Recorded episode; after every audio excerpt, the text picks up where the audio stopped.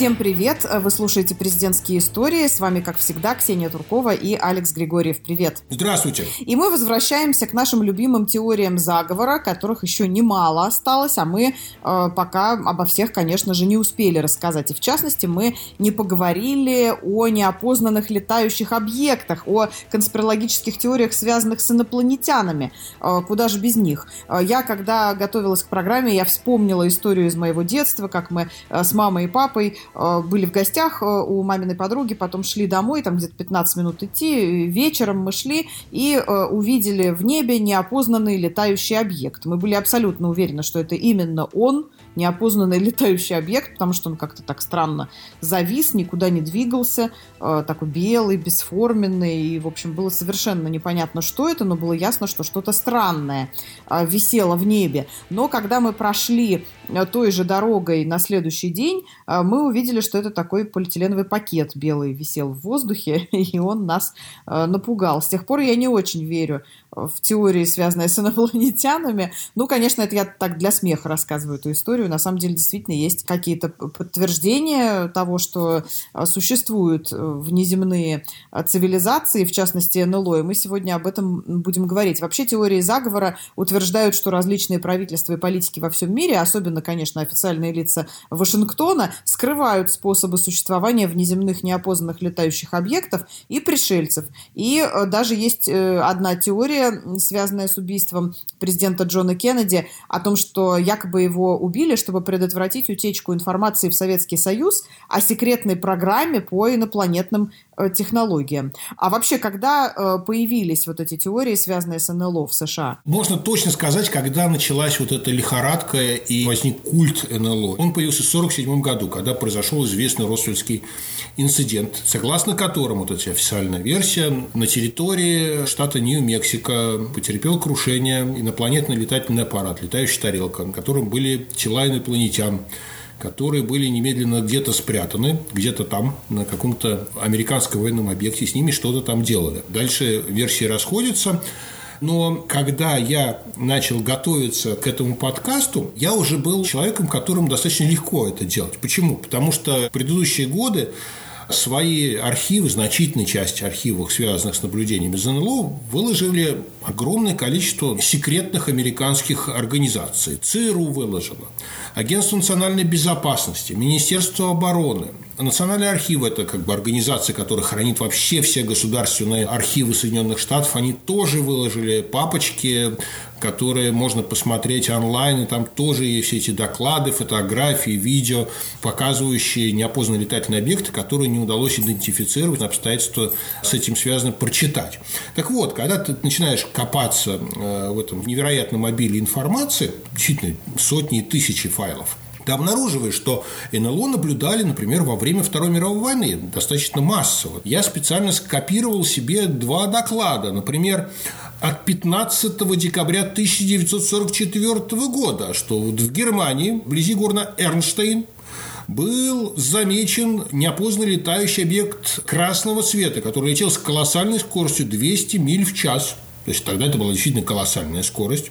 Радар тогда был сломан у наземного наблюдателя. Истребитель, который был послан для того, чтобы посмотреть, что это такое, цель не догнала, и она исчезла.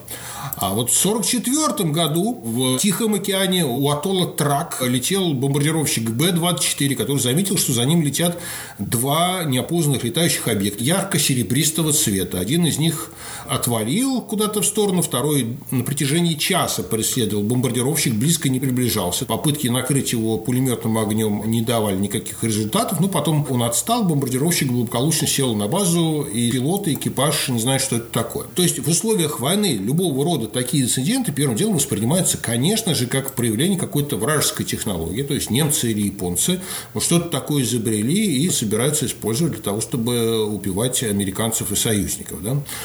Но после Росвеллского инцидента в США были созданы, ну, это не военная тайна, это как бы было полусекретно, но существование этих структур было известно, специальные такие подразделения, которые начали заниматься сбором этой информации, пытаться отфильтровать действительно какие-то реальные неопознанные объекты, которые необъяснимы а, с точки зрения современной науки, и ошибочных наблюдений. Росвеллская летающая тарелка, как известно, очень часто объясняется тем, что это был зонд, который ну, упал в этом районе, он использовался там для секретных наблюдений, и военные его спрятали, но это был, опять же, рукотворный зонд, а не инопланетный летательный аппарат – и эти подразделения создали сначала военно-воздушные силы. Ну, понятно, потому что если что-то летает, то это угроза, в первую очередь, самолетом, вертолетом.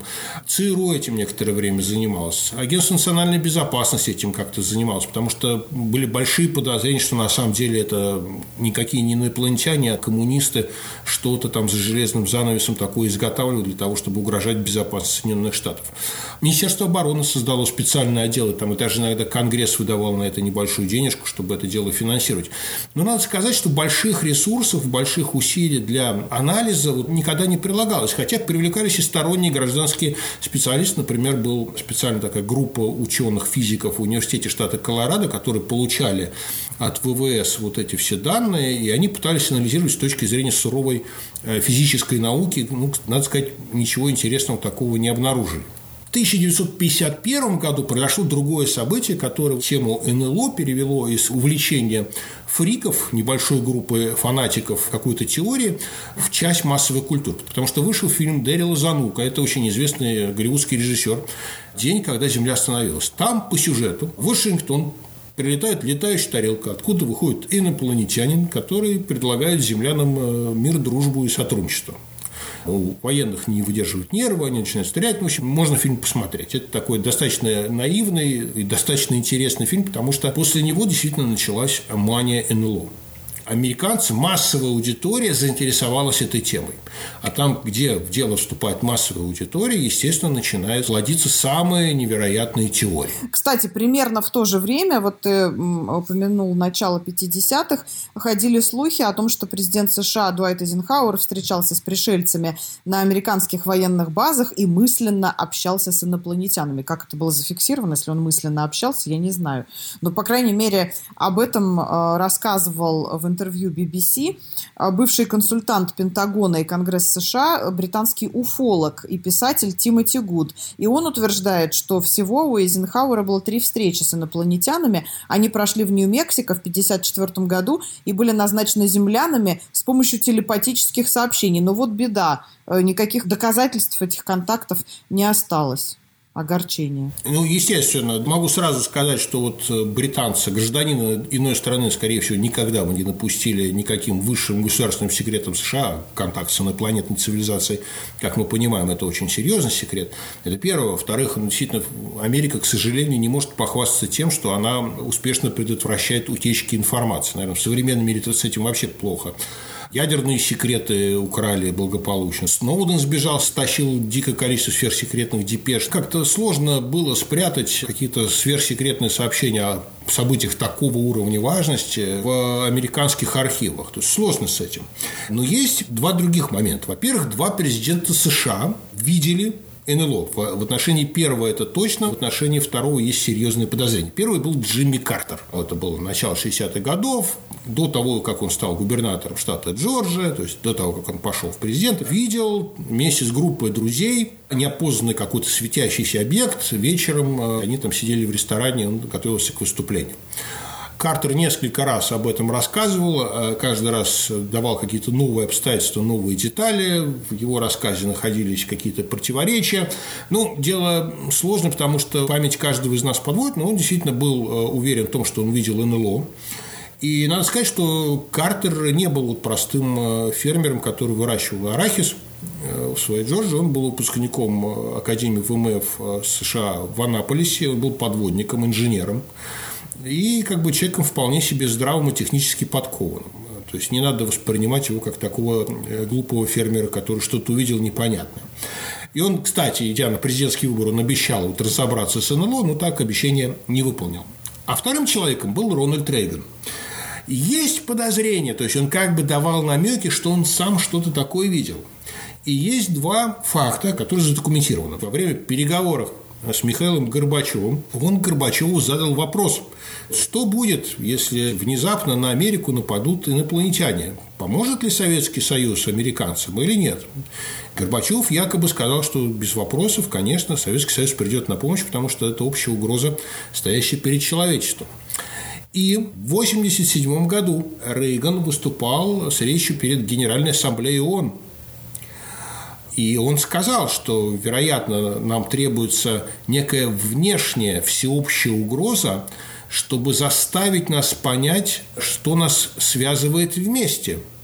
Я иногда думаю о том, как могут быстро исчезнуть все наши различия друг от друга, если мы столкнемся с инопланетной угрозой, и тем более, если эта угроза уже присутствует среди нас. Как э, к этому можно относиться? Президенты США обычно подобного рода собраниях не говорят о каких-то ну, пустых вещах и не прибегают просто к фигурам речи для того, чтобы сделать что-то красиво. То есть это означает, что реально ну, серьезно относятся? Во всяком случае, Рейган, которого ну, сложно отчесть каким-то легковесным политиком и болтуном, что-то об этом, во всяком случае, думал и считал, что вероятность этого, ну, по меньшей мере, не равна нулю. Но надо тут еще, я думаю, сказать о докладе, который был опубликован э, не так давно, в этом году. Э, доклад, в котором была суммирована имеющаяся информация о неопознанных летающих объектах, э, предварительная оценка «Неопознанный воздушный феномен». А, и в докладе, который был подготовлен по требованию законодателей США, были собраны данные э, за период с ноября 2004 по март 2000 2021 года. Там э, было сказано о том, что получено 144 сообщения о появлении неопознанных летающих объектов, и в 80 из этих случаев применялись различные технические электронные системы наблюдения. О чем говорит э, вот этот доклад? Тоже о том, что власти рассматривают всерьез эту проблему. Да, тут сложно не согласиться в одном, что потенциально где-то за пределами нашей планеты может существовать инопланетная жизнь потенциально вот эта жизнь может достичь э, высокого технологического уровня и стать цивилизацией. Потенциально такая инопланетная цивилизация может создать э, космические корабли, способные достигать Земли. И потенциально эти космические корабли, эта цивилизация могут быть заинтересованы в том, чтобы что-то сделать с Землей то ли ее проигнорировать, то ли ее захватить, то ли ее уничтожить, то ли начать дружить. Я не знаю, что. Никто не знает. Это, то есть инопланетный разум – это такая темная вещь. Мы тут друг с другом не способны разобраться. Муж с женой не способны иногда найти общий язык. А тут инопланетяне. Да? Любое правительство, которое серьезно к этому относится, ну, должно, во всяком случае, подумать о вероятности такого сценария.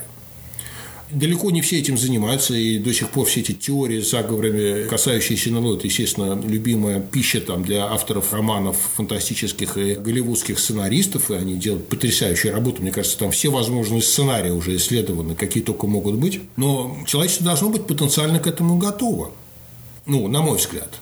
То есть человечество должно приложить какие-то усилия для того, чтобы понять, что это такое. Ну, насколько я понимаю, эти усилия и прилагаются. В последние годы, да, как я могу судить, ну, может быть, там он начнет чем-то заниматься, может быть, будет... Кстати, Джо Байдена спрашивали тоже о том, что он думает о природе неопознанных летающих объектов, но, насколько я понимаю, он как-то ушел от ответа на вопрос э, журналистов. Хотя, вот мне кажется, вот Рейган, давайте отдадим ему должное, все-таки в этом был прав, потому что это вот одна из тем, которые могут нас как каким-то образом объединить, несмотря на все наши бесконечные различия э, и политическую направленность, и, там, и конфликты старые и новые.